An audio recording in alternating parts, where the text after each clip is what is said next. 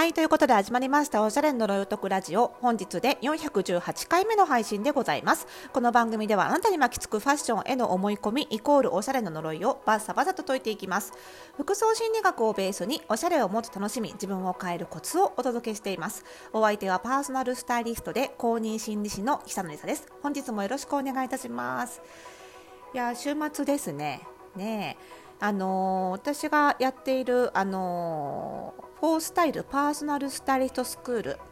のあの生徒さんはもちろんなんですけどね卒業生さんにも卒業後にね結構あの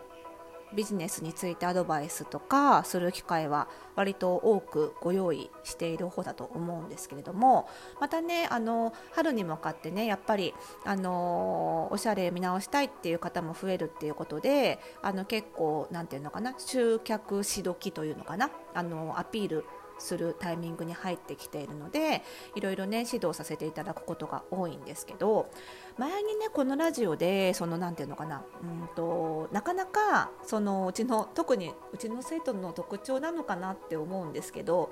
結構控えめな子が多くて資料深いというか控えめな子がうちの生徒さん多くてなかなかこう自分の売り込みとかアピールが苦手な人が結構多いんですよ。だからあのお客様が来てくださってもなんか一番安いサービスでいいですよみたいな風に進めちゃうみたいなことが結構多くてでやっぱりね、あのお金使わせるのは良くないというかできるだけお得に受けてほしいみたいな気持ちはすごく優しい気持ちでいいと思うんですけどそれが必ずしもやっぱりお客さんのためにはなるとは限らなくてちゃんとお客様の悩みを解決できるだけのやっぱりサービスを受けてもらうのが本当の優しさだしサービスだよねみたいな話を前になんかこのラジオでしたような気がするんですけど、まあ、結構そういうアドバイスをする機会が多いんですようちの生徒さんにはね。なんですけどそういうサービスを そういうアドバイスをしすぎたからなのかよくわかんないんですけど 逆になんかあのまあ、少しこうサービスを提供していく中であ本当にちゃんとこの人に合ったこの人には例えば似合う服を選ぶための診断顔パーツ診断とか体型診断とかねパーソナルカラー診断とかだけではなくってやっぱりちゃんとお買い物同行も一緒に行ってもらってやってもらって実際に洋服をねあのお店で選んで着るっていう体験をしてもらった方がこの人はおしゃれが上達するはずだと思って私の言葉なんかも思い出してぜひお買い物どこも受けてくださいってお勧めして実際受けてくれたらすごい受けてよかったですって言われるみたいな経験を積み重ねていくわけですよ起業していくと。そうするとあ本当にいいものってちゃんとお勧めすればお客様がの悩みが解決されたりとかお客様の目標に近づいたりとかするんだっていう自信につながっていくじゃないですか。そうすると今度逆に熱く売り込みすぎてしまうっていうそういうフェーズが訪れたりするんですよ。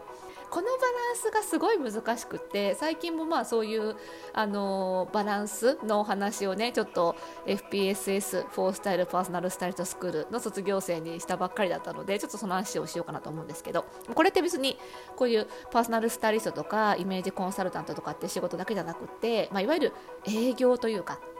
全般の,、うん、あのノウハウというかあの原理原則だと思うんですよね。でやっぱりそのなんだろうな確かにその人に必要なタイミングであればそのいくらちょっとお値段が張ってしまうものでもやっぱり自信を持っておすすめするっていうのはやるべきだと思うんですよ。かえって安いものを買ってしまった結果損をすることもやっぱり実際あるわけでちゃんとその人に見合った価値のあるその人が受け取るべき価値のある商品であればそのその商品に見合った単価のものはちゃんといただくべきだしっていうのは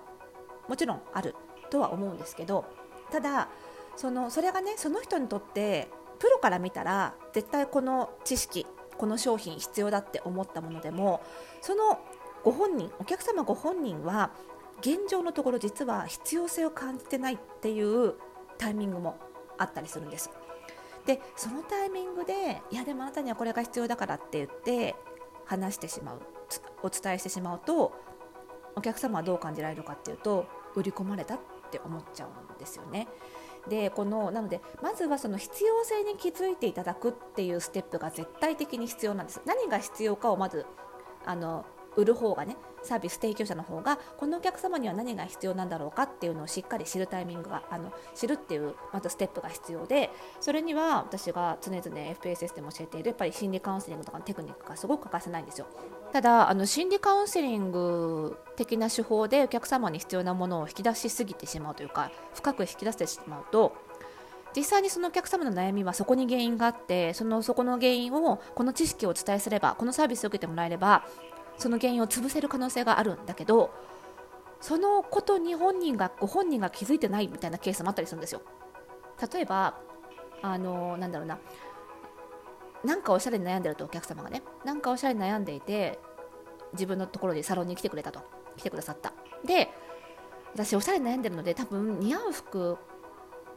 が自分のとって似合う服が何か分かってないからこんなにおしゃれに悩んでると思うんですって本人は思ってる。だけどよくよく話を聞いてみたらこの人が着たいのは自分に似合う服じゃなくて自分に好きな服が明確にあってそれを着こなしたいだなだから似合う服の診断よりもどちらかというと好きな服を似合わせる方法をメインにサービスをしていった方が絶対この人のためにはいいでサービス提供者側が気づいちゃうこととかって結構あるんですよね。なんですけどその時にいやいやまるまるさんに、あのー、おすすめなのはこっちのね似合う服診断のプランじゃなくってこっちのねその好きな服を一緒にあの試着しに行きましょうってお買い物同行プランなんですよってその場で言ってもお客さんの中にはその似合う服の診断で自分の悩みが解決されるはずっていう確固たる思いがあったりするとなんでこっち売り込まれるの？私の話聞いてたってなることが結構あるんですよ。これサービス提供者側がそのお客様の一歩二歩先読みしすぎちゃってるんですよね。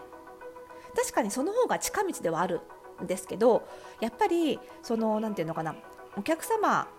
にとってその必要性を感じられていないサービスとか商品を提供したところでやっぱりお客様は満足しない。お客様にとっては本当の原因は解決までにはちょっと遠回りになっちゃうかもしれないけれどもやっぱりお客様にとって通りたい道みたいなのがあってでそこを一歩一歩通っていただいてご自身で気づいていただきながらさ商品を受け取ってもらうサービスを受け取ってもらうっていう風にしないとあのやっぱりね満足度って全然下がっちゃうしそのサービス提供者側が一生懸命ああのお伝えしたい知識とか提供したいサービスっていうのを本当の意味で受け取ってもらえないんですよね。でやっぱり何かに分かる何かが分かるタイミングとか何かが気づくタイミングって人それぞれでそのいくらそのこちらが絶対あなたにはこの知識が必要だからと思って伝えてもその時には伝わらないことってすごくたくさんあるんですよね。なのでその教えるタイミングっていうのかな伝えるタイミングっていうのはすごく大事なんですよ。だから営業とかセールストークみたいなのが苦手な人ってやっぱりそのニーズをお客様のニーズを拾えてないことも結構あるんですけどそれを今お客様に売るタイミングなのかっていうそのタイミングの読み方が苦手な人も多いんじゃないかなって。確かにそれはその人には必要なもんだけどでも今伝えても買ってくれないよねっていうタイミングで一生懸命売り込んじゃってその結果信頼を失っちゃってるっていうことって結構あると思うんですよ。だからそういうお客様には自分の中でねあくまで自分の勝手なあの計画ですけどこのお客様にはまずこの方が欲しがっているこれをお伝えしてそれでこういうことに気づいてもらってその次のステップとして次はこういうお話をしてで最終的に2年後ぐらいにこのサービスを受けてお客様が本当に実は求めているこういう状態になってくださったらいいなっていうのを自分の中で計画立てるようにしてでそれをでお客様と一緒に一歩一歩進んでいくぐらいの方がやっぱりあのー、ていうのかな受け入れていただきやすいのかなと。でだんだん気づいてくださったタイミングでこういう計画で実は考えてるんですみたいなことをお伝えして一緒にあの歩いていけるといいのかな。なんかこうあんまりねとにかくサービス提供者側としてはお客様の悩みを早く解決してあげたいって思うんだけどやっぱりお客様の成長の速度とかあの知識とかを受け取れるスピードって人それぞれなのでやっぱりその人にねスピードに合わせて一緒に歩いてあげるっていうのがいいんじゃないかなっていうふうに思ってます。だからこういう話をね結構 FPSS でするとその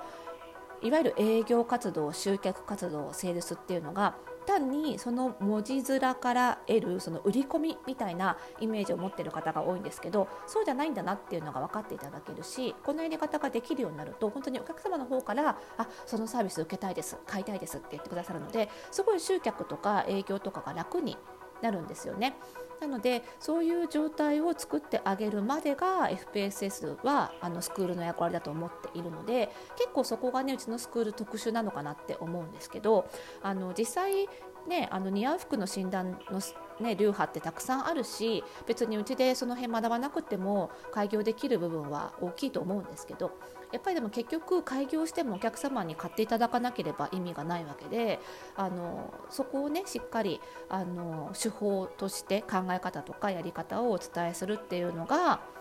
うん、私と私はあのスクールの責任としてやっぱりあるんじゃないかななんていうふうに思ってます。